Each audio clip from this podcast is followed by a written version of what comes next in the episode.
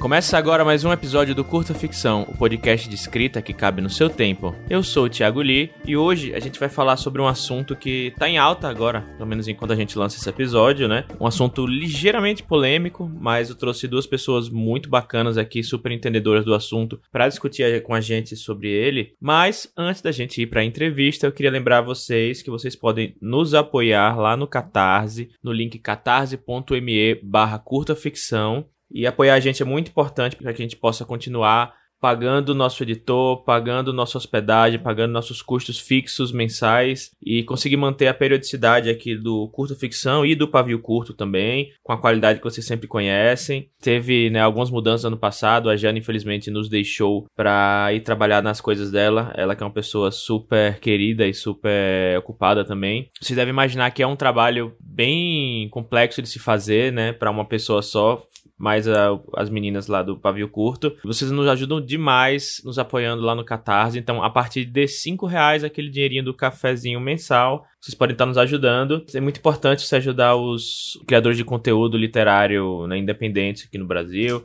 Pelo momento que a gente está passando, né? A gente sabe que nem todo mundo tem a possibilidade de fazer isso, mas caso você sinta que possa, né? A gente é eternamente grato e tem muitas recompensas lá para quem apoia a gente a partir de R$5. Tem recompensas até também que você pode anunciar seu livro, seu produto, seu serviço no podcast. Tem serviços também de leitura crítica profissional que você, apoiando a gente, você recebe também. Você pode escolher temas de episódios, você faz parte do nosso clube de leitura crítica, enfim. Muita coisa lá bacana. Você tem acesso também aos materiais das oficinas de carreira literária que eu ministrei. Enfim, vem lá em catarse.me/curtaficção e dê uma olhada. E vamos ao episódio?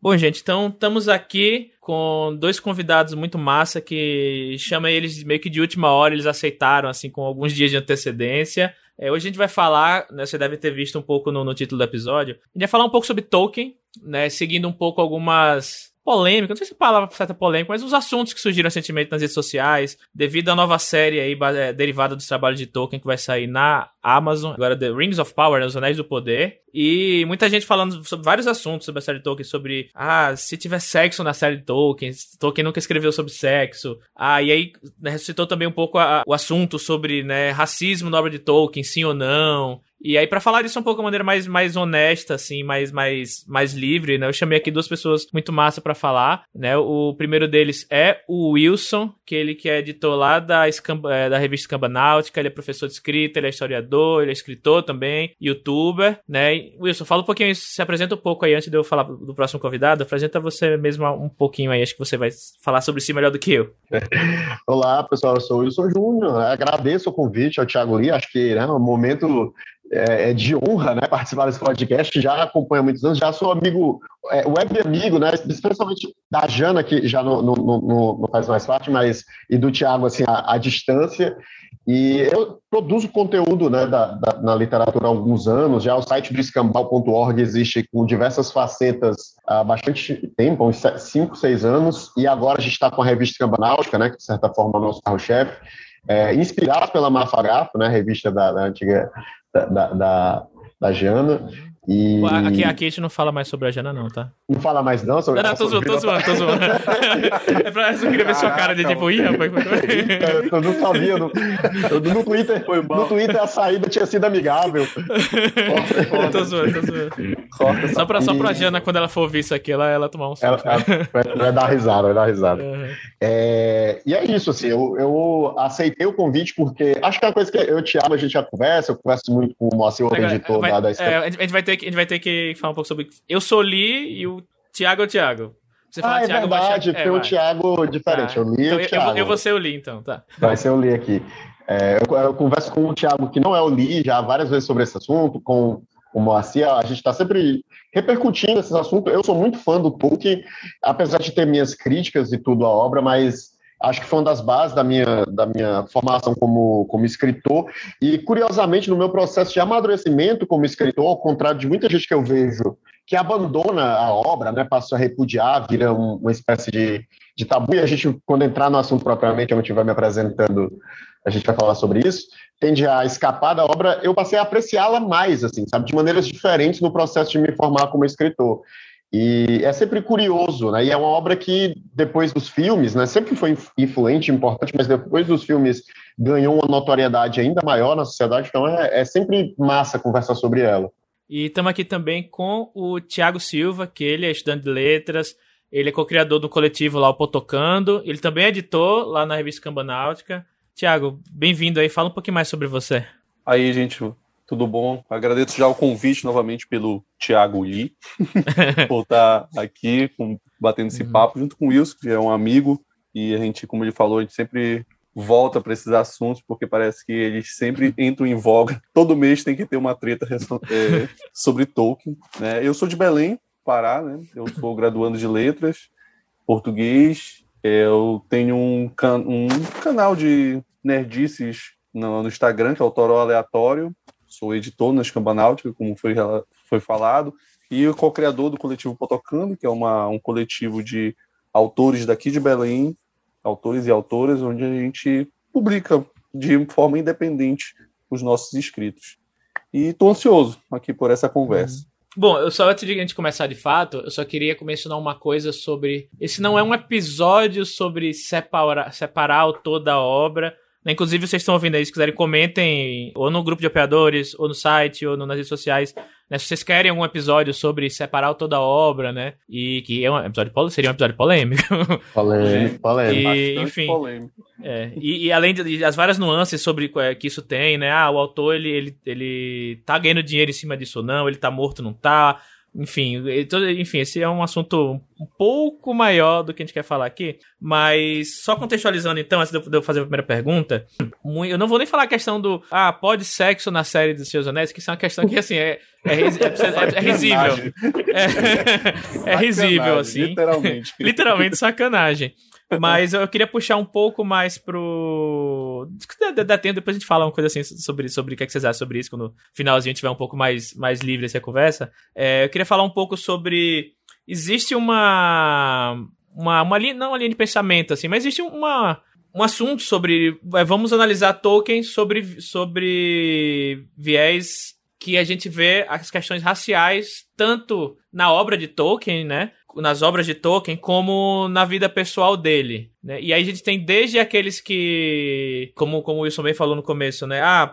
Tem alguma coisa aqui que eu não acho, que eu acho que cai no ponto do racismo, então não vou mais ler Tolkien, sabe? Eu acho que não deveria ser lido. Ou também tem os outros que te falam, Tolkien se baseou em mitos nórdicos, então, assim, pode tudo, e quem tá falando que tem alguma coisa de racismo ali é mimimi, e sabe, vocês estão querendo cancelar Tolkien. Tem os dois lados, né? Vamos tentar ver aqui o que é que a gente pode tirar dessa discussão, né? Então, assim, a gente tem alguns argumentos quanto a questões raciais na obra de Tolkien. A gente tem coisas, por exemplo, porque... existem hierarquias raciais na Terra-média, né? Elfos são seres, entre aspas, superiores aos homens e aos Númenóreanos. A gente vai falar coisa aqui sobre a lore de Tolkien em si. Se tiver alguma coisa muito complexa, a gente dá uma explicada, mas assim, não precisa saber, mas a gente vai chegar a falar alguma coisa sobre lore de Tolkien, né? E acho que vai dar pra acompanhar de boa, assim, sem a gente precisar entrar em muito detalhe, mas também a gente vai ter que mencionar algumas coisas, né? Então, como eu falei, por exemplo, tem hierarquias raciais, né? Elfos são, entre aspas, superiores aos homens, aos Númenóreanos, né, que são mais nobres do que outros homens. O que seriam as forças do bem, né, os gondorianos, por exemplo, eles são geralmente de pele branca, os homens, entre aspas, maus, né, os Haradrim, os sulistas, têm pele escura, né, os orcs são descritos como pele mais escura, acobreada. Tem essas questões, né, que elas são apresentadas de uma forma que a gente pode discutir tanto pelo prisma de pensando de como seria o Tolkien, né, um britânico, né, nascido na África do Sul, no final do século retrasado, alguém que também passou por guerras e tal, e tanto analisado do ponto de vista histórico de quem foi o Tolkien e como isso influenciou a escrita dele, a visão de mundo dele, como também por um prisma mais recente sobre como a gente pode pegar esses pontos, né, que existem na obra dele e o que é que a gente pode trazer para nossa escrita hoje em dia. Então dá para analisar tanto como da forma histórica como da forma narrativa para trazer para o presente, né? E aí, na ordem que vocês quiserem, ou enfim, que vocês quiserem falar em qualquer ordem ou ir se complementando, né? Como é que vocês veem essa questão racial das obras de Tolkien? É isso que eu falei, elfos, orques, né? Como é que vocês veem essa questão racial na obra dele? Cara, essa questão de racialidade, ela é um tema bem complexo, né? Se você, por exemplo, pegar um diálogo com o tempo histórico, se discutir a raça humana, somente nesse fim do século XIX, mas fortemente na primeira metade do século XX, a raça, o ser humano podia ser dividido em raças, isso era uma discussão. A gente vai ter muitos dos primeiros achados antropológicos nesse período de tempo, arqueológicos, né, dos outros tipos de homem que já andaram sobre o mundo. Isso é, obviamente, algo presente, é o que vai influenciar aqueles que ficcionalizam, né? Para além disso, a gente vai ter discussões sobre eugenia, por exemplo, que estavam muito presentes dentro desse universo, especialmente o universo europeu, né, da primeira metade do século XX. Apesar de que eu não acho que essa seja a fonte da qual o Tolkien bebe para poder construir sua obra, né? Ela é muito mais ligada à questão mitológica e à possibilidade de raças a partir de um universo, desse universo que existem hierarquias de criaturas e hierarquias de seres. E a própria hierarquia de raças que existe dentro da obra do Tolkien, ela é ligada a essa lore que você falou, né? De quem é criado, por quem, a ordem de quem é criado. Não há muito uma divisão por um caráter étnico, né? Existem ali, se a gente... E aí essa questão, né? O Tolkien, de certa forma, se a gente for pegar, ele virou um certo espantalho, um certo espantalho, de fato, né? É fácil bater nele, é fácil problematizá-lo, é fácil julgá-lo. Eu já vi muita gente criticando coisas, por exemplo, que claramente demonstram um não entendimento de etimologia ou mesmo de cultura. Você pega, por exemplo, a escuridão, as coisas negras são ruins na obra do Tolkien, na mitologia, ou o Tolkien tem ali o mal, a escuridão como o mal e a luz, mas se você for olhar, por exemplo, até em mitologias de culturas africanas, a simbologia da escuridão como algo ruim é algo presente nessas...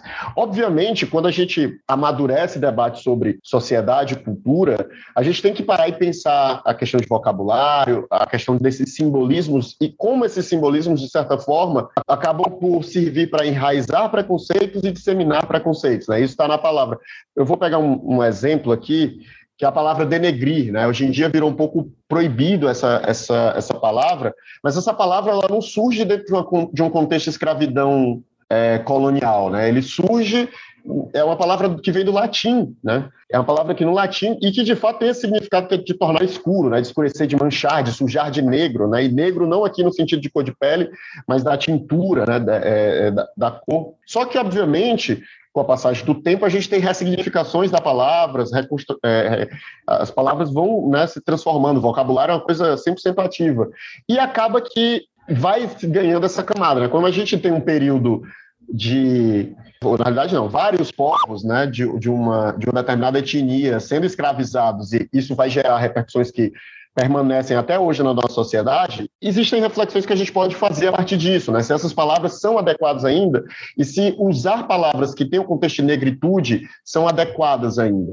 Então, assim, eu acabei fazendo uma volta muito grande, mas o meu ponto é que, assim, entender a racialidade dentro do universo do Tolkien é necessário que você entenda o contexto no qual ela surge, no qual ela é criada e qual é o propósito dessas raças, né? Essa hierarquia, e não só isso, né? As mitologias e culturas que inspiram a criação desse universo de raças, né? Se você for encarar essa hierarquização da raça a partir de um viés, por exemplo, puramente eugenista, de como, por exemplo, o elfo seria o homem branco, né? Se você for só jogar para esse viés e ignorar todo o contexto cultural, aí fica realmente muito fácil você cancelar o autor e dizer que a obra é um absurdo, né? Mas a própria história do Tolkien, se você for... a própria história da Terra-média, né? Essa, por exemplo, que vai ser explorada aí durante a série da Amazon, que é a Segunda Era, a gente vai ter os homens se corrompendo, né? E não é necessariamente homens negros ou homens brancos, né? A gente vai ter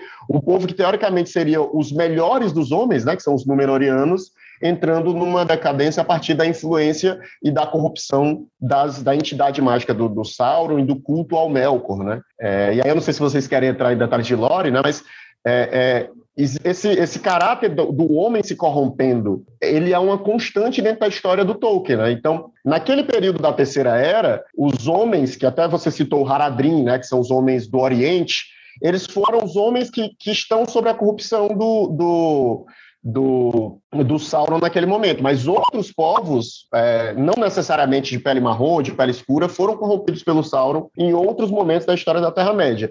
Isso não significa que, aqui eu não quero dizer que o Tolkien não vá reproduzir determinados preconceitos que ele possuía em vida dentro da obra dele. Por exemplo, os povos orientais, os povos do Oriente ali naquele momento da Terceira Era serem bárbaros, claramente reflete um pouco o momento sociocultural onde o Tolkien cresceu, né? O momento de uma Inglaterra que exerce digamos assim, civilizado, né? É o ponto a ser civilizado do mundo. A gente vai ter ali aquela forte influência da Inglaterra dentro dessas regiões. Isso, eu acho que mais até do que racismo, para você falar na hora do Tolkien, você talvez seja mais adequado falar sobre esse orientalismo, né? Esse preconceito com o Oriente, e é um preconceito muito mais ligado a essa força civilizatória do que enxergar aquele povo como inferior, né? Aquele povo como menor. Existia esse pensamento civilizatório e da Inglaterra e da cultura europeia como uma cultura ideal, e ele não escapa de nenhuma maneira disso, né? Como autor. Eu acho que tu pontuou várias coisas assim, que são muito pertinentes pro próprio discurso e o diálogo sobre essa questão racial dentro da... Não só racial, né? Cultural e antropológico que existe dentro das obras do Tolkien, né? Se a gente parar e pensar, essa obra dele ela tem muito do própria questão literária relacionada ao medievalismo. Obviamente, o Tolkien era um cara do século XX, né? Mas ele estava construindo essa história que se valia, né, desse medievalismo e de todas essas referências, né? Essa grande cadeia do ser que existia sobre a configuração das raças dentro da Terra-média, né? A gente sabe, principalmente dos estudos, aí a galera vai pegar aí dos estudos sobre cantiga de amor, cantiga de amigo, cantiga de escárnio. Essa literatura medieval, ela era muito... ela tinha um viés cristão muito forte, e o viés cristão que eu digo é relacionado ao maniqueísmo entre a luta do bem contra o mal, né? Isso era uma coisa muito evidente. Então, as raças colocadas em grande parte da obra do Tolkien, obviamente tendo toda essa questão sobre a visão oriental, do orientalismo que tinha, dos personagens que eram corrompidos. Eu lembro muito de uma fala do Sam no livro, e eu acho que no filme quem acaba falando essa fala é o Faramir, relacionada à guerra, é sobre quando eles matam um dos povos lá, eu acho que era um Haradrim, eles matam, e o Faramir fica refletindo isso no filme, sobre se essa pessoa era de fato um mar de coração ou coisa do tipo. Eu acho que era muito relacionado a essa corrupção sobre a guerra, né? Enfim, o Tolkien participou de uma guerra e teve fortes críticas à outra, né? E todo esse preâmbito que acontecia. Mas o que eu quero pontuar mesmo é que, entrando nessa época, principalmente sobre essa visão antropológica, até uma visão vitoriana antropológica, todo aquele negócio de darwinismo social cresceu absurdamente, né? Esse negócio que a gente tem hoje de que só os fortes são os aptos a sobreviver, isso é coisa do darwinismo social, né? O Darwin nem... Meritocracia. Esse negócio da meritocracia, resiliência, você tem que ter resiliência para conseguir vencer na vida, é uma coisa sobre essa configuração quase que física para que você consiga ter uma efetividade sobre a sua vida, né? Então, é um negócio muito, muito curioso de se pensar nisso dentro da obra do Tolkien, dentro das páginas que ele escreveu, dos discursos que ele teve durante a vida. Se você pegar o discurso dele com 19 anos, você vê falas racistas na fala, né, e no discurso dele, principalmente que o Tolkien, quando era mais novo, ele odiava o Shakespeare, era um cara que detestava o Shakespeare, e ele dizia que o Shakespeare ele fazia alusões do Shakespeare com povos não europeus, né? Então, com um modo de demérito, né? de xingar ou até mesmo de tirar a zoação. E com o tempo a gente vendo as outras cartas dele, principalmente talvez pelo amadurecimento e a própria compreensão dele com a história, o próprio movimento cultural que estava existindo no mundo na época, durante a época que ele teve, a gente vê esses reflexos vindo na obra dele. Tanto que ele odiava ser chamado de nórdico, né? De que a obra dele era nórdica, né? Era uma coisa que ele não suportava associassem a obra dele, mas que de certo ponto, em determinadas construções da história dele, porque enfim, não tinha como apagar as coisas, a gente acaba fazendo essas associações, porque de fato as associações elas estão ali para serem, estão ali evidentes, mas que dá para ser reconfigurada, né? Eu acho que é importante, o Wilson falou uma coisa interessante, que essa questão da ressignificação sobre essas ideias que ele tinha e refletir em cima delas sobre coisas que não se devem ser repetidas, né? Eu acho que o grande ponto é esse, olhar coisas que aconteceram ali naquele ponto, refletir sobre elas e mostrar que aquilo ali não deve ser passado para frente e ter justamente isso, a evolução daquele modo de narrar, que enfim, todo mundo sabe que o Tolkien ali é o meio conhecido, interpretado como o pai da fantasia moderna e tarará. Mas dá para ressignificar essa parada aí, dá para mudar, dá para alterar e, principalmente, se debruçar e debater sobre esses assuntos, que é justamente o que a gente está fazendo aqui hoje, né? Eu acho que é uma conversa muito importante, até mesmo para quem escreve, talvez seja uma das coisas mais importantes você conseguir configurar a sua própria visão sobre o mundo baseado nessas coisas, né? E principalmente nessas perguntas espinhosas que existem dos autores que a gente tanto consome. Antes do Lee falar, eu só queria fazer um comentário, né? Você fala sobre o maniqueísmo, né? E eu acho que essa é uma discussão, né, muito forte, porque muito dessa questão racial dentro da obra do Tolkien passa por esse caráter maniqueísta, né, de você ter boas raças, raças ruins. Porém, isso acho que talvez no Senhor dos Anéis fica um pouco mais evidente do que na obra complementar, né? Que você vai ver os elfos tendo atitudes terríveis, você vai ver os homens tendo atitudes terríveis, os anões tendo atitudes terríveis. E quando a gente traz isso para a modernidade, isso antes, né? Que muitas obras de fantasia vão acabar pegando isso e talvez fazendo até mais forte do que o próprio Tolkien fez, né? De separar as raças, e tem raças malignas, né? Então, acho que a maior parte de nós que cresceu jogando RPG, cresceu jogando jogos que tinham fantasia como cenário de fantasia medieval como contexto, a gente tem as raças que são más, são figuras que são vilanescas, são ruins, e até mesmo nesse cenário, se a gente pegar, por exemplo, o D&D, que é o cenário mais forte, né? A gente pegar, por exemplo, Tormenta, aqui dentro do Brasil, né, que são dois cenários grandes, hoje em dia essa questão de maniqueísmo a partir de raças é uma coisa que está muito diminuta, assim, sabe? É um dos esforços que vem sendo feito na reflexão do ato de se fazer, construir fantasia, pensar grupos étnicos, raciais diferentes, é tentar enxergar os pontos de vista que formam essas culturas, essas sociedades. E essa coisa de raça má, raça boa, é algo que tem cada vez mais tentado diluir, justamente a partir de uma reflexão de que isso se transfere para o mundo, né? Você diz que tal raça é ruim, isso foi um reforço, por exemplo, utilizado dentro da nossa sociedade para legitimar coisas. A escravidão, ela foi legitimada por instituições importantes, como a Igreja Católica, por exemplo, a partir de dizer que o negro era uma espécie inferior, né? Que ele poderia ser escravizado porque ele não era igual aos outros homens. Então, isso como um elemento social a ser discutido e a ser refletido, a gente vê como determinados simbolismos atribuídos a grupos sociais, a grupos étnicos, seja esse o simbolismo de bondade ou de maldade, isso pode se refletir dentro de uma sociedade a partir de ações, né? Não é só discurso. O discurso ele serve para legitimar a ação, né? E esse discurso se constrói. Uma muleta determinista, né? Tem um determinismo muito forte. Né? Sim. E esses discursos se consolidam a partir de símbolos, né? Então é por isso que essa coisa de pensar a raça e como essas raças são construídas dentro do universo fantástico como o universo do Tolkien é um negócio extremamente importante, assim, porque isso volta para o nosso mundo que tem e que raças existem e são assim, né? Existe esse pensamento racial e esse pensamento racial é discutido e isso tem consequências dentro do nosso mundo, né? A partir das visões que são construídas dentro de um cenário fantástico. Uhum. Eu acho que tinha um cenário que tinha muito isso, que até hoje está tendo algumas críticas para tentar mudar, é o Warhammer, né? Warhammer, que tem ainda um pouquinho desse viés de que se o fulano nasceu em tal raça, ele está predeterminado a seguir tal caminho. Então, é um caminho de parece que é destino. O seu destino é ser uma... Se você é de um orc, o seu destino é ser mau. Então, é isso. Então, são coisas que necessitam ser quebradas para que a gente não continue no século passado. E tem uma coisa para falar sobre isso também, mas eu vou...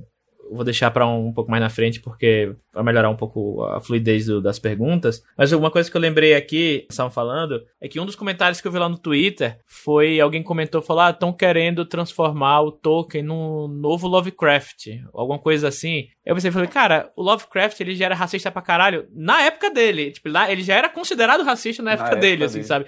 E as obras dele não só refletem indiretamente, como o racismo dele tá nas obras. Assim. O argumento de vários dos contos deles eram baseados justamente no medo do desconhecido, no medo do outro. Não lembro qual foi o nome do conto agora, mas tem um conto, inclusive, que alguns cultistas, eles utilizam, acho que são africanos escravizados, ou são pessoas negras de algum forma, assim, como sacrifícios pros deuses, assim. Tipo, uma coisa tá no texto dele, não é, tipo, a discussão que a gente tá tendo aqui, putz, como é que a visão de mundo do Tolkien afetou a forma dele ver, né, outras... É uma coisa direta, né? É uma coisa objetiva, não é um... É, tá no texto. Tá no texto direto, então, assim, não tá nem implícito.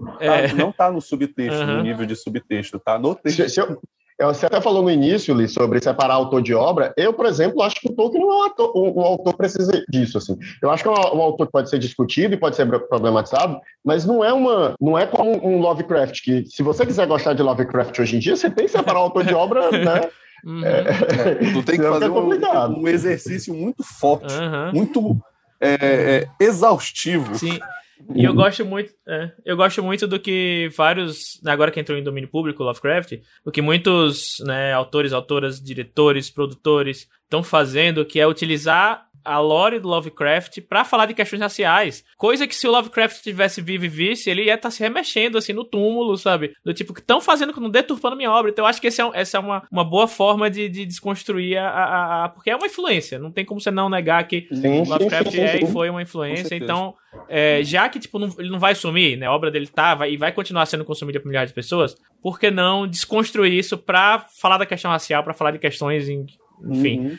Ressignificar, né? Melhor do que deixar. Isso, ressignificar. Sim. Daí, de fato, falou também, eu acho que o Tolkien não entra nisso, né? Não é alguém que é uma pessoa racista que a gente, né, apaga ele e vamos ver só o que tem de bom aqui. Não, acho que é uma pessoa que tem seus acertos e erros da sua época. Não só falando de porque naquela época, mas tipo, ele tem de fato acertos e erros que a gente pode analisar hoje em dia e ver o que a gente tira de bom, de ruim, e que é o que eu vou falar mais na frente. Mas, Thiago, você ia complementar com alguma coisa? Eu vejo muito isso, essa discussão, porque principalmente em redes sociais, porque são discussões de extremos, né? É difícil ter um meio termo, ou é ou não é. E geralmente quando tem essas comparações e tal, existe muito um forte engajamento dos dois lados e acaba se tornando quase que um discurso, o argumento acaba se tendo impraticável nesse sentido, né? Acho que o conto que você estava se referindo ao do Lovecraft é o próprio Chamado de Cthulhu, que é o mais conhecido dele, né? Onde, evidentemente, ele coloca lá uma cena onde ele diz que os praticantes estão fazendo voodoo, né? E o voodoo é relacionado a essa coisa estranha, a esse desconhecido, essa evocação profana, como ele não... A gente costuma brincar, ele não sabe o que está acontecendo, ele metia lá é inominável. E tem um detalhe importante, né? Essa discussão ela reacende uma questão que é de fandom, né? E o Tolkien, ele tem um fandom muito específico de pessoas, e aí assim, né? Vai ter Tolkien no nome, vai vir essas pessoas para cá, elas vão ficar ofendidas, desculpa aí, Thiago Lee. Mas a gente tem um fandom do Tolkien, não o fandom do Tolkien todo, tá? Mas tem uma galera, especialmente se você for nos grupos de Tolkien, né? Das pessoas que estão ali mais engajadas, ele tem uma veia reacionária muito forte. São pessoas mais conservadoras, são pessoas normalmente ligadas à Igreja Católica, justamente por conta da força católica, como o Thiago até citou, né, que a obra do Tolkien carrega. Então, esse ambiente do fandom, né? Então, a gente já tem ali, né? O fã tradicional, ele já é conservador, e a gente vê isso todos os dias nas discussões sobre Marvel, sobre DC, sobre adaptações e como adaptações mexem ou não com uma obra. Mas, para além dessa característica tradicional que o fandom tem em relação a ser gatekeeping, né, a ficar defendendo a sua obra da qual é fanático, o do Tolkien ele adicionou a segunda camada que, para além dessas características, ele ainda é um fã reacionário, ele ainda é um fã conservador, ele ainda é um fã, né, que valoriza determinadas coisas que ele acredita que tenha, né, dentro da obra do Tolkien, que de uma maneira quase sacra, assim, né, quase como se a obra dele fossem apêndices bíblicos, assim. Então, isso obviamente, isso joga a discussão para um outro campo, né, que vai para além de uma obra literária que está sendo adaptada, ou que está sendo ali reapropriada e ressignificada num cenário, né? E aí a gente cai num terreno extremamente espinhoso por conta disso. Eu gostei que você mencionou essa questão do apêndices bíblicos, e é bem verdade, assim, que as pessoas não aceitam que as histórias elas são contadas e recontadas e derivadas e adaptadas, né? Como, por exemplo, eu me peguei pensando nisso, sobre isso, de que as obras elas têm meio que um ar de divindade ao redor delas, assim, sabe? Que até uma mera tradução de um nome, né, causa um fuzuê, tipo, se você trocar orc com C pra orc com QE, já cria um tipo, sabe, você está deturpando a obra do, sabe, tem um... Parece algo sacro, né, cara? Parece um objeto que, se for tirado do seu lugar ali, parece que tá tendo uma profanação a nível divino. Curioso. E aí eu lembro que eu tava pensando que eu tava rolando não sei se foi timeline, alguma coisa assim, e apareceu pra mim uma imagem daquele filme Orgulho, Preconceito e Zumbis, que nada mais é do que uma adaptação, né, satírica, enfim, com o seu teor de drama do Orgulho e Preconceito. E eu fico, caraca, porque a gente aceita, tipo, obras, né, antigonas, assim, que nem são tão antigas também, né, serem adaptadas e readaptadas e na comédia e, sei lá, em outros gêneros também, em cinema, em teatro e tal. Mas é quando você fala do, tipo, pô, o cânone do Tolkien, o cânone do Crônica de Gelo e Fogo, o cânone do não sei o que da fantasia, isso aí não pode mexer, sabe? O que é que tem de diferente neles que você não tem, sei lá, pô, no Orgulho e Preconceito, que é um dos livros mais, né, dos maiores livros de todos os tempos da literatura moderna, mas é porque, tipo, já fica até imaginando um certo preconceito, assim, mas é porque é um livro de romance, ele é menor e ele pode ser adaptado, sabe? Não sei se vocês veem também E se você parar pra pensar, a própria obra, ela já é um reconte de outras histórias, né? A obra do Tolkien nada mais é do que um diálogo de um artista, de alguém que cria, a partir de elementos de diversas culturas que ele absorveu, que ele estudou no decorrer da vida, ele viu histórias e aí ele faz um mexer dessas histórias e cria uma nova história, né? Então, querendo ou não, acho que a natureza do ato de se contar histórias é recontar histórias, na verdade, né? A gente escuta coisas e vai assimilando elas e a gente transforma numa coisa nossa, né? Então, é estranho que não se queira que se reconte algo que já é, por natureza, um reconte. Eu achei muito curioso o Wilson pontuar isso, porque isso, de certa forma, existe na escrita do Tolkien até de uma forma metalinguística, porque tanto Hobbit como o Senhor dos Anéis é como se fosse um relato que o Tolkien pegou e transcreveu para a gente, que é o chamado Livro Vermelho do Oeste, né? O Livro Vermelho do Marco do Oeste, que é aquele livro que o Sam, o Frodo e o Bilbo escrevem no final, que aparecem no final, né, e tal. Então existe essa ideia de recontar, né, uma história. Eu estou só tipo, repassando algo que eu ouvi. Essa coisa que eu ouvi não necessariamente significa que aconteceu desse jeito, mas foi assim que me passaram, então é curioso. E tem outro detalhe, né? O próprio Tolkien, quando escreveu O Senhor dos Anéis, ele modifica o Hobbit, né? Para poder dar mais...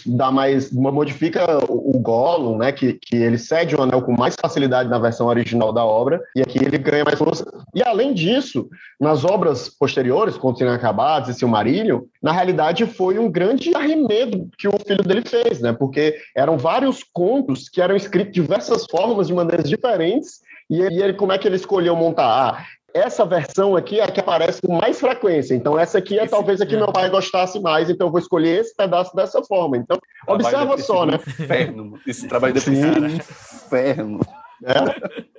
É esquisitíssimo, né? Que as pessoas tenham essa sacralidade com uma coisa que a própria natureza da obra não dialoga com isso, né? Sim, sim. Pô, se tu pegar, por exemplo, indo por esse ponto que o Wilson falou, você pega, por exemplo, o Beren Lúthien ou até o próprio Queda de Gondolin. Você vê essas publicações recentes da HarperCollins, por exemplo. A Queda de Gondolin tem 3 versões da Queda de Gondolin só num livro, sabe? Para mostrar que nem o Tolkien tinha uma versão canônica, de certo modo. Ali. Ele estava reescrevendo, reinventando sempre. Tinha uma versão que era em poema, tinha uma versão que era em prosa, que ele abandonou. Então, tem muito desse movimento de tentar remodelar sempre aquele universo, talvez. Eu acho que ele estava sempre preso nisso, de tentar reescrever, remodelar e tentar aproximar de uma versão que eles que ele estivesse satisfeito, né, no final das contas.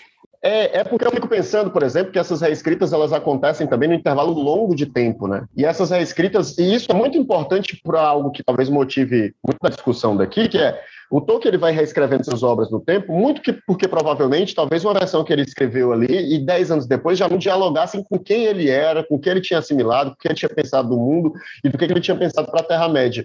E uma discussão, por exemplo, que surge, que foi a discussão racial, né? Que foi o que o Lee falou, é porque nos pôsteres que saíram aí da Queda do Anel, a gente tinha ali 3 pares de mãos negras, né? E aí, negros, meu Deus, né? Vão ter personagens negros, não existem negros na Terra-média, né? Então, tipo, já se evoca isso aí. Vão ter hobbits negros, né? A galera ficou puta com hobbit negro, mano. E você pensa, né, se o próprio autor retrabalhava a obra dele, compreendendo as modificações, tanto dele, né, e que, obviamente, da sociedade também no processo de construir isso, né, esse é o ato de se estar contando histórias, né, você está ali readequando, contando, construindo e reconstruindo o tempo inteiro. As coisas se modificam e se ressignificam. Isso, para quem acompanha, né, essa construção e conhece a obra do Tolkien, sabe que isso era o que aconteceu, né, aconteceu diversas vezes na própria obra dele. Né? E por que não, quando essa obra vai ser refeita e adaptada para o nosso tempo, ela não possa ser mais uma vez modificada para que eles dialoguem de uma maneira mais pertinente com o nosso tempo, né? É uma coisa que eu até coloquei no Twitter um dia desse, que foi, né, depois de uma conversa com o pessoal lá, a série da Amazon que vai ser produzida 2020 e tanto, roteirizada 2020 e tanto, por pessoas que são adultas em 2020, com recursos de 2020, né, com questões mercadológicas, porque não é só, né, algo que alguém tirar da cabeça, a escolha mercadológica, a escolha de produção, localização, o casting, né, o elenco, tudo. Escolhas mercadológicas de 2020 e também questões até de tipo, putz, sempre tem o departamento de vai dar merda, né, das produtoras, né, putz, precisamos pensar em certos temas que são atuais a 2020 para adaptar essa obra. Então, assim, pessoas de 2020, né, produtoras de 2020, tudo é 2020. Essa obra, a série, ela não vai, ela diz mais sobre o que é o mundo e o que são as formas narrativas em 2020 e 2022 do que um suposto mundo medieval, né, que já é algo idealizado, né, que as obras fantasia, esse medievalismo que a gente conhece, diz mais sobre as pessoas que escreveram isso do que sobre a própria era medieval em si, que é uma era que é de tempo de 500 anos, que se passa em diversos países diferentes, enfim, diz mais sobre o agora do que o antes, né? Então, acho que essa muito tipo, putz, vai ter negro, mas vai ter negro mesmo, assim, sabe? Tipo, mas na época, na era medieval, na Europa, não tinha negros, tal. Falei, cara, é uma série de fantasia, você faz o que você quiser, sabe você quiser, exatamente. Tipo, uma série de fantasia. Tipo, pô, pode ter dragões e... Tem uma árvore que fala, mano. Tem uma árvore que fala. Tem árvores que falavam, sabe? Enfim, então acho que assim... E daí volta um pouco, acho que mais esse purismo, sabe? Tipo, mas é baseado em mitologia, né, nórdica, europeia, então assim, como eles pensavam e tipo, eles faz parte do folclore deles, questões das árvores, sábias... Mas não faz os negros, sabe? Assim, tipo, é meio que vem um pouco desse purismo, sabe? Uhum. Então, assim, não se pensa em como as obras são adaptadas e readaptadas, em como as coisas são pensadas pro tempo em que elas são produzidas, né? Então, acho que eles entram um pouco... Esse argumento conversa com quem tava falando antes, né? Eu tenho mais uma pergunta pra fazer, sim, mas eu sei que vocês querem comentar sobre o que a gente acabou de falar, e comentem à vontade, e depois eu vou pra última pergunta. Não, pra mim isso só mostra como esse pensamento de purista, ele é muito mais racista do que o Tolkien não escrever negros em 1930, quando ele estava escrevendo Senhor dos Anéis, né? As obras, os autores, eles escrevem sobre o tempo deles, sobre o mundo deles. O mundo de uma pessoa europeia da primeira metade do século XX não é o mesmo mundo da gente em todos os sentidos, assim, sentidos mesmo de globalização, no sentido de conexão, de contatos. O mundo não era tão diverso quanto ele era hoje, assim. Ele era, assim, no sentido de que todas as pessoas existiam, mas as pessoas existiam muito mais nos seus espaços do que elas transitam. Eu devo destacar que essa imagem de uma Europa, por exemplo, que não tem negros, é uma imagem completamente errada, assim. O mar Mediterrâneo é estreitíssimo ao mundo antigo, né? né? Tem fluxo de pessoas o tempo inteiro, assim. E meu sonho, por sinal, é escrever um livro com um capitão viking negro, que é só para poder esquizinhar nerdola. Nerdola assim. Tá triste, eu tô feliz. É, só pra nerdola tá triste. E fazer o livro historicamente preciso. É. Que é pra doer mais, assim. Que é para doer mais ainda. Mas porque justamente, né, pessoal, na Mediterrânea, sabe, tem a Europa Escandinávia, mas tem a Europa Itália, sabe? Tem a Europa Grécia, que está ali do lado do Egito, do norte da África. Então, o influxo de pessoas nessas regiões sempre existiu, né? Então, é uma visão, esse tipo de visão é uma visão racista já, né? Já é uma visão de um mundo consolidado que existe. Então, isso reflete, na realidade, e é um problema muito mais do nosso presente, né? O Tolkien não escrever pessoas negras nos anos 30 como um homem heterossexual, cristão, professor universitário europeu, inglês da primeira metade do século XX, não está escrevendo pessoas negras, né? Não está escrevendo mulheres empoderadas com questões feministas, é uma coisa que existe dentro daquele espaço, sabe? A gente não tinha discussões sobre questões raciais, de gênero, até 5 anos atrás, assim, tipo, a maior parte delas. O Brasil veio discutir questões raciais efetivamente, ter políticas raciais, na Constituição de 1988, 100 anos que os escravizados tinham sido, né, libertos, e a gente foi ter a primeira Constituição que foi, de fato, tentar criar mecanismos e políticas públicas. E essas políticas públicas só foram implementadas quase 20 anos depois, assim, sabe? Então, é muito recente isso. As discussões que a gente vem tendo sobre esses diversos assuntos são muito recentes. E aí a gente usar essa régua para medir o passado é uma coisa muito complexa. E aqui eu digo assim, eu falo, obviamente tem coisas e coisas. O Lovecraft, ele era abertamente racista, né? Ele era um eugenista, a discussão dentro da obra dele era racista, mas existem essas escalas, né, dentro das coisas. Se a gente for parar para refletir, por exemplo, o Churchill era antissemita, né? A Europa inteira era antissemita durante a Segunda Guerra Mundial, né? O ato hediondo de se matar 6 milhões de judeus de uma maneira fabril e industrial foi uma coisa extremamente... foi uma versão exagerada, digamos assim, ou a realização de um pensamento social vigente dentro da Europa há muito tempo, assim. O judeu era uma figura marginalizada dentro da Europa durante muitos anos, né? Séculos, né? Então, durante muitos séculos. Então, para a gente ver, né, como as coisas têm nuance, né? E se a gente usar a regra da contemporaneidade para medir o passado, existe um termo dentro da própria história para isso, que é o anacronismo, né? A gente lê o passado com o olhar do presente, né? Então, é perigoso a gente discutir as obras a partir desse olhar. Da mesma forma que é extremamente anacrônico a gente querer adaptar a obra do Tolkien no nosso momento atual, como se a gente estivesse no começo do século XX, quando ele escreveu, e o mundo era só aquilo ali. E o importante realmente é pegar e remodelar. Se você quer ver a mesma coisa, lê o livro. O livro tá ali já, pô. O livro já tá ali com tudo que você quer. Só fica lá com ele. Não assiste mais de nada depois. Eu sou da galera radical de adaptação, bicho. Quanto mais diferente for, melhor eu gosto. Então, pra mim tá melhor. Mas eu gosto. Eu sou dessa galera. É realmente importante isso, cara. Eu acho que uma coisa que tem que ficar, assim, na cabeça de todo mundo. Você tem o direito e você deve, se você quiser, pegar essas obras e remodelar elas. Colocar elas por uma ambiência atual nossa e fazer os questionamentos que sim merecem ter esses questionamentos e mostrar. Eu acho que isso é muito, muito importante. A não ser que seja logo uhum.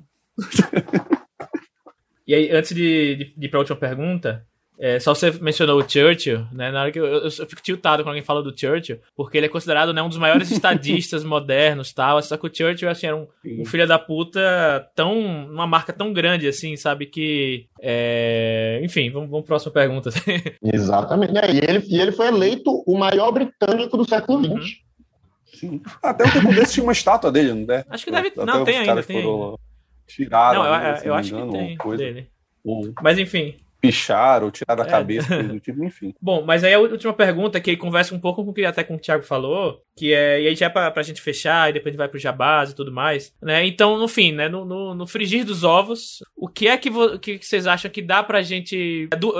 Duas coisas, são duas respostas, né? Uma é, isso aqui eu acho que é o que eu posso aprender do Tolkien pra eu fazer, tipo, isso aqui eu lendo Tolkien, eu aprendi, poxa, eu quero fazer algo que é tão bom quanto isso. E também, o que é que eu li, pensei, filosofei, discuti com outras pessoas, né, com quem tá fazendo aqui. E isso eu acho que não é legal fazer na minha fantasia agora em 2022, né? O que é uma coisa que é boa e uma coisa que você acha que não deve se repetir?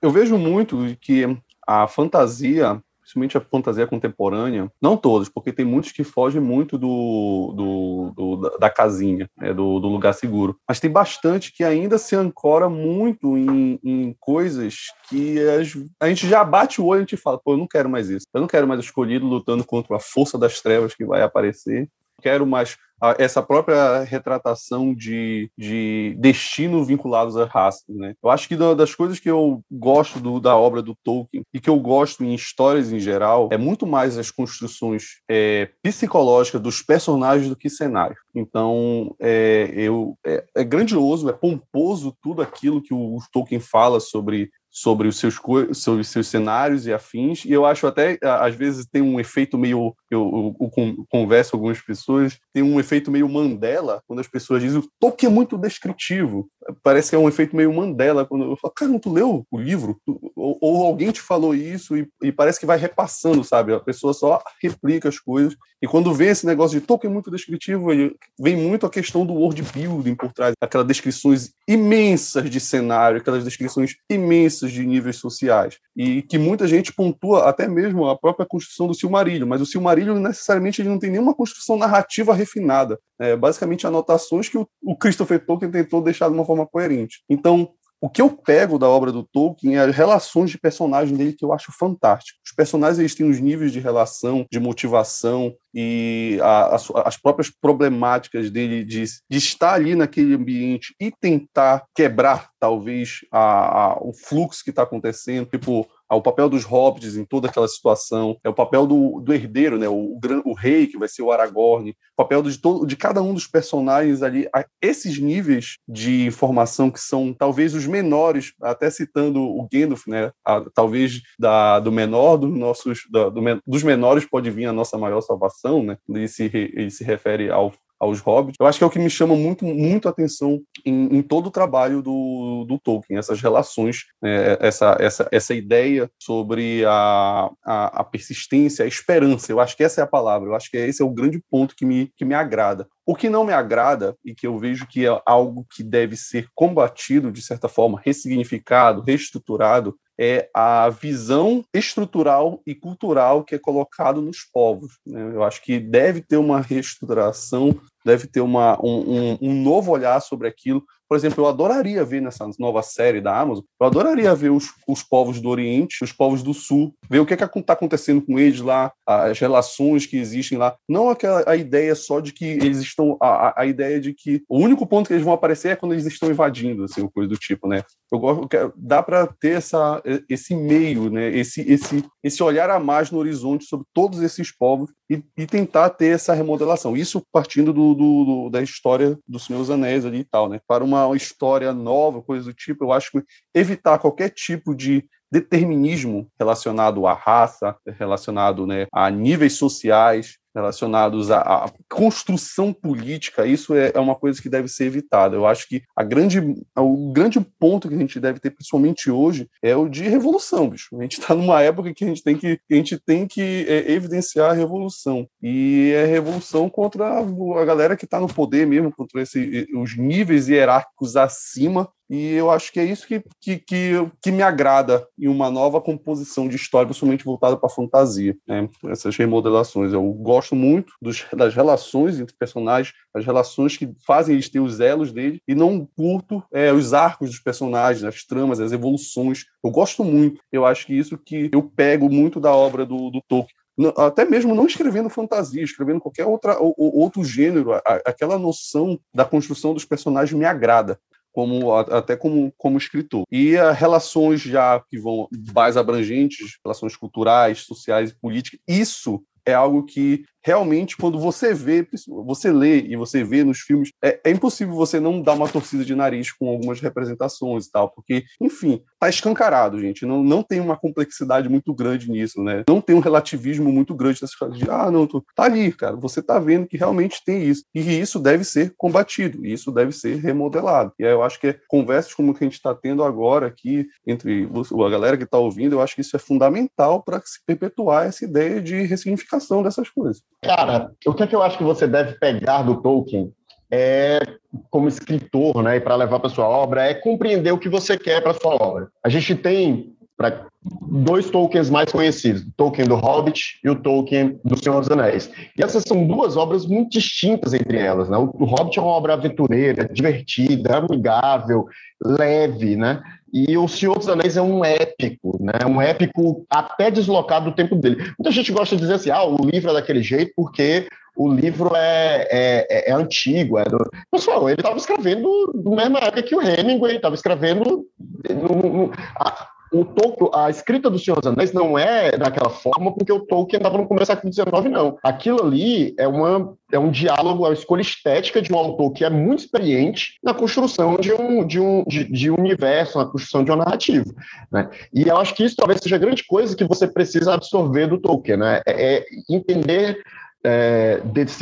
das escolhas que você precisa fazer como escritor para contar determinadas histórias, né? O Hobbit ele faz uma escolha de ter uma prosa leve, de ter um texto muito mais simples. Já o Senhor dos Anéis, como ele estava querendo narrar um épico, uma história profunda, uma história sobre desencanto, uma história sobre o fim da magia, uma história sobre um mundo que está se despedindo, né? Um texto sobre nostalgia, uma coisa que pouca gente, o Thiago até menciona isso, né? Que o texto é uma tradução, né? E o Senhor dos Anéis é uma grande carta nostálgica, né? É um diário de memórias de alguém que viveu um momento muito importante e ele está deixando registrado como esse momento transformou não só a ele, como transformou o mundo do qual ele fazia parte. E isso é capturado. E até essas escolhas de linguagem, essas escolhas de rebuscado, esse próprio olhar com o mundo, né, do que é a Terra-média, o Thiago mencionou a questão da prosa ser extremamente descritiva. Pessoal, o Tolkien é muito mais sucinto do que a maioria dos autores de ficção científica, ou de ficção fantástica hoje em dia. Tolkien escreveu um livro de 1000 páginas. Hoje em dia, qualquer saga fantástica tem... Você vai dos Estados Unidos aí, são 10 livros de 1000 páginas, entendeu? Não é... É porque existe uma confusão muito forte. O Senhor dos Anéis ele tem um problema estrutural, ele tem um problema narrativo, né? Que foi porque foi um livro escrito em muitos anos, de um autor... Foi um livro escrito que aconteceu um conflito mundial durante o processo de escrita do livro dele. É um livro que tem... Um livro que ele não queria dividir, né? Não vai dividir. Ele não queria dividir um livro, exato. É um livro que tem um problema ali... estrutural, né? E observa só como você cita essa questão, é, né? Um livro que não queria ser dividido. A Sociedade do Anel é para ser um primeiro ato. Sim. É para ser um primeiro ato completo, não é para ser um livro separado. Então obviamente, isso vai criar dentro de uma obra que está dividida em 3 livros um problema estrutural nela, né? Porque ela não era feita dessa forma. Então, o que o Tolkien acerta muito bem é compreender o que é que ele está querendo contar.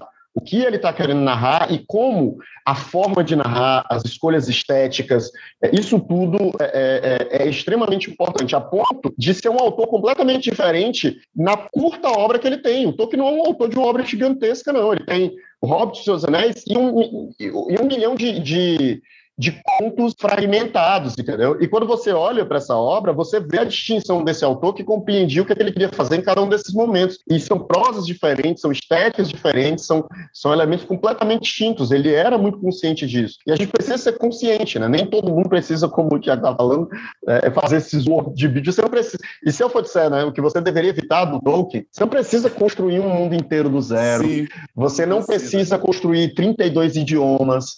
Você não precisa disso para escrever uma história. Cara. Ninguém liga, cara. Ninguém vai ligar para isso aí. E você até pode fazer para se divertir como lazer, mas isso não é uma coisa necessária para que você conte a sua história. Isso até em caráter como trabalho, o Tolkien era um linguista, né? Era como se ele estivesse ao mesmo tempo fazendo um exercício da profissão dele no processo de construir essas coisas. Eram coisas acessórias, né? Havia uma função para além de ser uma língua que contava, além de ser uma língua dentro de um mundo. Era um exercício de um linguista para compreender linguagem. É uma coisa de uma outra coisa. Então, você não é um linguista querendo compreender linguagem, você não precisa estar criando idiomas, né? São coisas que se deve evitar. Eu acho que a coisa principal é essa, assim. O Tolkien é um cara que escreve no seu tempo, para as pessoas do seu tempo, e ele compreende isso. Eu acho que o escritor de fantasia que está escrevendo hoje em dia, ele tem que estar falando disso, da realidade dele, né? Vamos escrever o Brasil, né? Vamos ver o Brasil, vamos ver a nossa cultura, que é riquíssima, e vamos escrever sobre ela, né? Beber dela, escrever sobre ela, assim como o Tolkien bebeu da sua própria cultura e da sua realidade para construir suas histórias, né? Que se tornaram memoráveis por isso. Chega de lusco-fosco, viu? Chega de descrição com lusco-fosco. Não aguento mais. Inclusive, até o próprio George Martin, ele... Quando foi feita a série, né? E aí tinha o valiriano, alto valiriano, né? Que é o idioma e tal lá. Tiveram que contratar vários linguistas para poder, né, desenvolver o idioma para poder ser falado na série. Porque, tipo, o Martin não se preocupou em fazer alfabeto e não sei o que, sabe? Ele fez algumas coisas ali pra ajudar ele na narrativa, tal, algumas palavras, tudo mais. Eu mesmo não lembro de ele ter um dicionário inteiro de alto valiriano, né? Pra série, porque tinha cenas faladas, né? Que eles foram lá, contrataram o linguista pra fazer. Então, assim, você não precisa realmente fazer seu idioma, né? Tipo... e quando tu lê, tu nem sente falta, né? Tu tá lendo, isso nem é um negócio que... tá ali, que vai, tipo, mudar a tua vida na tua leitura ali, tipo, pegar um bloco inteiro tu vai ler um monte de palavra que tu não vai entender, tu fala, legal, criou uma língua. Mapa, por exemplo, é um negócio que eu gosto, mas eu gosto de fazer mapa, assim, né, pra mim, assim, tal, mas eu nunca usei nada disso pra mapa, pra escrita, tal, não sei o quê. Se o livro não tem mapa também, pra mim, independente de que gosta, de que não gosta, enfim, mas porque mapa ajuda um pouco na questão de, tipo, distância, né, pra você saber se, de fato, personagem... Eu sou 100% desorientado. Então, eu vendo o mapa ou não vendo o mapa, eu não sei onde é que as pessoas estão, eu não ligo pra ele. Quando o livro vai muito para uma descrição de ambiente, às vezes eu sinto falta de... Eu vejo que precisa um mapa, pelo menos para mim. Porque o autor já tá me dando um tapa na cara, já tá me sacaneando, já falando um monte de nome de reino, nome de cidade, nome de vale. Aí eu fico, ai meu Deus do céu, tem um mapa aí pra me ajudar. Mapa em livro de fantasia, eu sinto que tem uma função muito parecida com quando eu li o livro da Agatha Christie, por exemplo, o Assassinato do Expresso Oriente, que aí, tipo, tinha uns vagões, e aí, tipo, morreu fulano e tem, tipo, 15 suspeitos. E aí, tipo, onde estava cada suspeito, em qual vagão na hora, isso me ajuda. Porque senão, pô, pra lembrar onde estava, cara, o fulano de tal, no vagão 3, será que ele poderia ter, nesses 5 minutos, ido pro vagão 7? Aí, tipo, aí, pelo menos as edições que eu li da Lei de Agatha Christie, eles têm o mapinha lá do trem, quem tava em cada diagrama, em cada vagão, na hora do assassinato, e aí você, né, então acho que não só a fantasia tem mapa, né, tipo... É o que funciona, sim, né, pra narrativa, tem que ser algo que, de fato, se torne um acessório, né, pra não virar só uma... Ser só a folha de guarda ali, né, bonito. É bacana, e tu nunca mais... Serve, né? Né? Os mapas são bonitos, né? Não é um mapa bonito, que é legal. Coloca um mapa bonito, só vira a página e nunca mais voltou pro mapa. Bom, obrigado aí pela conversa. Foi até um pouquinho mais do que eu achava, mas é porque a conversa fluiu. Thiago e Wilson, então faz o jabá de vocês aí, fala um pouquinho onde as pessoas podem te encontrar. Enfim, o trabalho de vocês está na praça aí... O microfone de vocês aí. Vou falar do Escambanautas, né? A gente tem a revista Escambanáutica, o primeiro ano está lançada, a revista gratuita está aí, tem também as 3 edições da Pulpa, né? Que é a nossa newsletter, também saiu em formato de revista, você encontra todas para download gratuito no site escambau.org, e lá também tem os links para caso você queira apoiar a revista, tem uma comunidade de escritores, a gente está sempre trocando ideia, está sempre trocando figurinha, discutindo, tem desafios quinzenais, onde a gente lê os textos que o pessoal produziu com um tema proposto e discute os textos, tem curso de escrita, tem um monte de coisa lá para quem for assinante, tem várias modalidades de assinatura lá. Então você encontra no Escambanautas no Instagram e @Escambanautas no Twitter. E você me encontra, a partir dos links do Escambanautas você me encontra, né? Mas se você quiser me encontrar, eu sou @Wilju no Twitter. E meu jabá pessoal, na verdade, se você estiver ouvindo isso em março, abril de 2022, pode ser que o meu Catarse esteja no ar nesse momento do meu livro, do meu romance 999. Ele vai entrar em Catarse agora em março e abril. Então, se você estiver ouvindo nesse momento, vai lá e cogite apoiar uma obra de ficção histórica com protagonismo negro. Como eu falei, eu gosto de ser transgressor.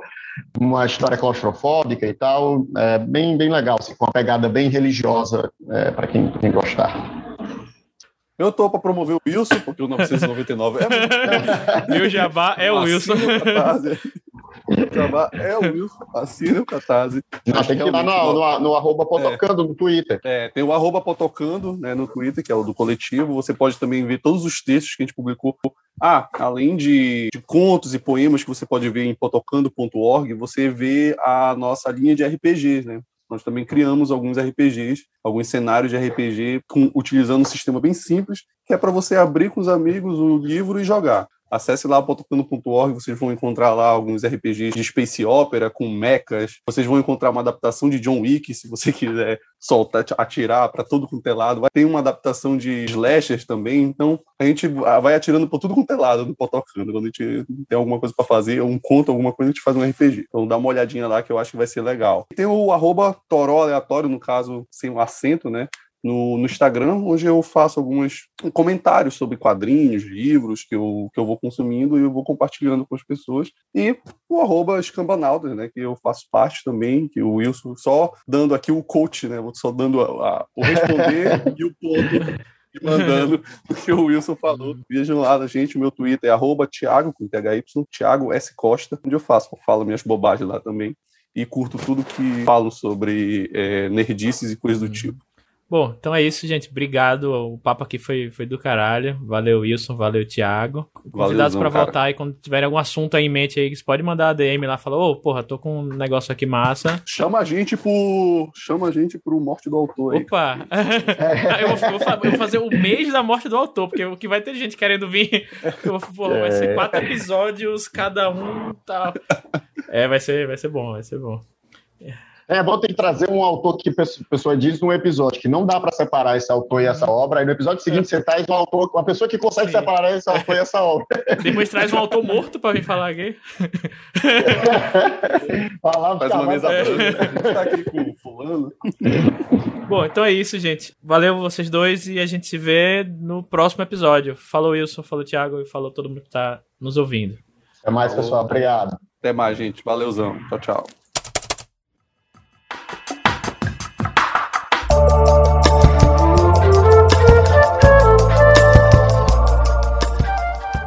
Bom, esse foi mais um episódio do Curta Ficção. De novo, aqui o meu jabá, como sempre, é o Mistério do Carneiro de Ouro. Está lá na Amazon, disponível para compra. Sempre está em promoção, não só na Amazon, né? Em todas as livrarias e lojas, tanto físicas como digitais. Mas na Amazon a gente sabe que sempre tem uma promoçãozinha a mais. Então, se você tá apertado de grana, mas quer assim, comprar mesmo assim, lá sempre tem um preço muito bacana. Mas, se você tiver oportunidade, compre também em lojas e livrarias, né? Apoie sua livraria local, que é muito importante. E vamos aqui aos apoiadores. Todos que nos apoiam a partir de R$10, um agradecimento nominal a todo mundo, e são eles: